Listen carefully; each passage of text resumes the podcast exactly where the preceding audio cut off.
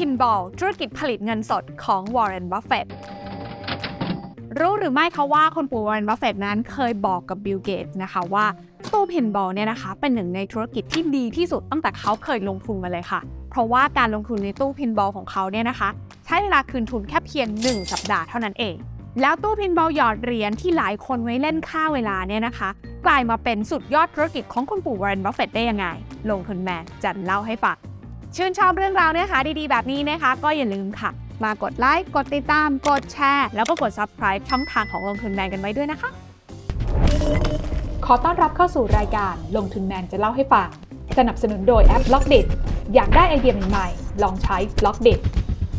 ย้อนกลับไปนะคะสมัยที่วอร์เรนบัฟเฟตต์ยังเป็นเด็กค่ะ เขาเคยเล่านะคะว่าเขาเนี่ยได้ค่าขนมไปโรงเรียนเพียงแค่สัปดาห์ละ 5 เซนต์หรือถ้าคิดเป็นเงินไทยวันนี้ก็ประมาณแค่ 40 บาทเท่านั้นเองนะคะ แต่ตัวเขาเนี่ยไม่ได้ต้องการที่จะได้เงินเพียงเท่านี้ค่ะ เขาก็เลยมีความคิดที่จะหาเงินเพิ่ม ด้วยการทำธุรกิจตั้งแต่เด็ก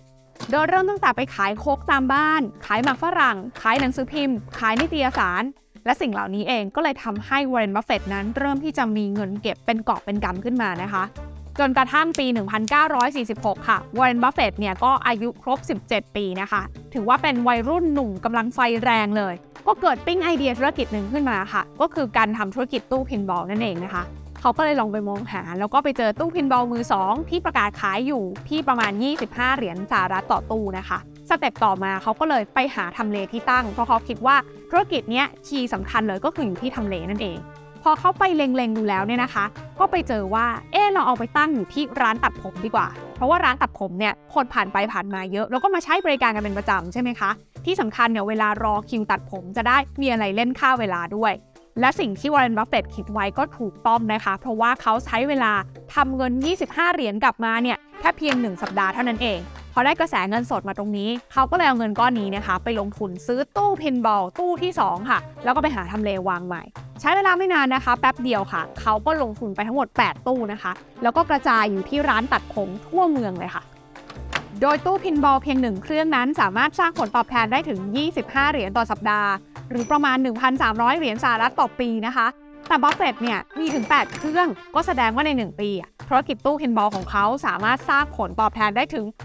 1,400 ดอลลาร์สหรัฐ หรือถ้าคิดเป็นมูลค่าในปัจจุบันเนี่ยนะคะ ก็เกือบเกือบจะ 6 ล้านบาทไปเลยทีเดียว คิดดูสิคะว่าใช้เงินลงทุนเพียงแค่ประมาณแสนนิดๆเท่านั้นเองนะคะ ซึ่งถ้าสรุปมาเป็นปัจจัยที่ทำให้ธุรกิจตู้ pinball ของคุณปู่วอร์เรนบัฟเฟตต์ประสบความสำเร็จเนี่ยนะคะ ก็น่าจะมีตั้งแต่เรื่องของการเลือกทำเลที่ดีค่ะ เพราะว่าทำเลที่ดีเนี่ยทำให้เราเข้าถึงกลุ่มลูกค้าได้ แล้วก็มีรายได้สม่ำเสมอนะคะนำมาซึ่งเหตุผลข้อที่ 2 ก็คือ เป็นธุรกิจที่มีกระแสเงินสดกลับมาอย่างต่อเนื่อง แล้วก็คืนทุนด้วยความรวดเร็ว และส่วนสุดท้ายนะคะ ไอ้ตู้ pinball เนี้ยตัวเราเองอะไม่ต้องลงไปนั่งเฝ้า โดยเขาใช้โมเดลการแบ่งกำไรนี้ กับเจ้าของพื้นที่หรือว่าเจ้าของร้านตัดผมเดิม เพราะฉะนั้นเนี่ยเจ้าของร้านตัดผมเหล่านั้น เขาก็จะช่วยดูแลแทนเรานั่นเอง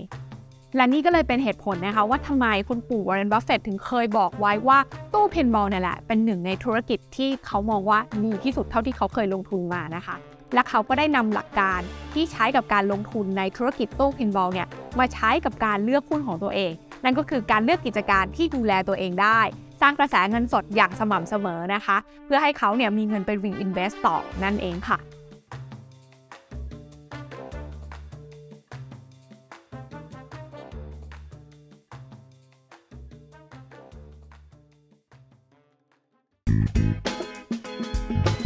ลงทุนในความรู้ไม่มีความเสี่ยง ผู้ลงทุนควรกดติดตามลงทุนแมนได้ในทุกช่องทาง เริ่มจาก Subscribe และกดกระดิ่งช่อง YouTube ของลงทุนแมนไว้ ตอนนี้เลย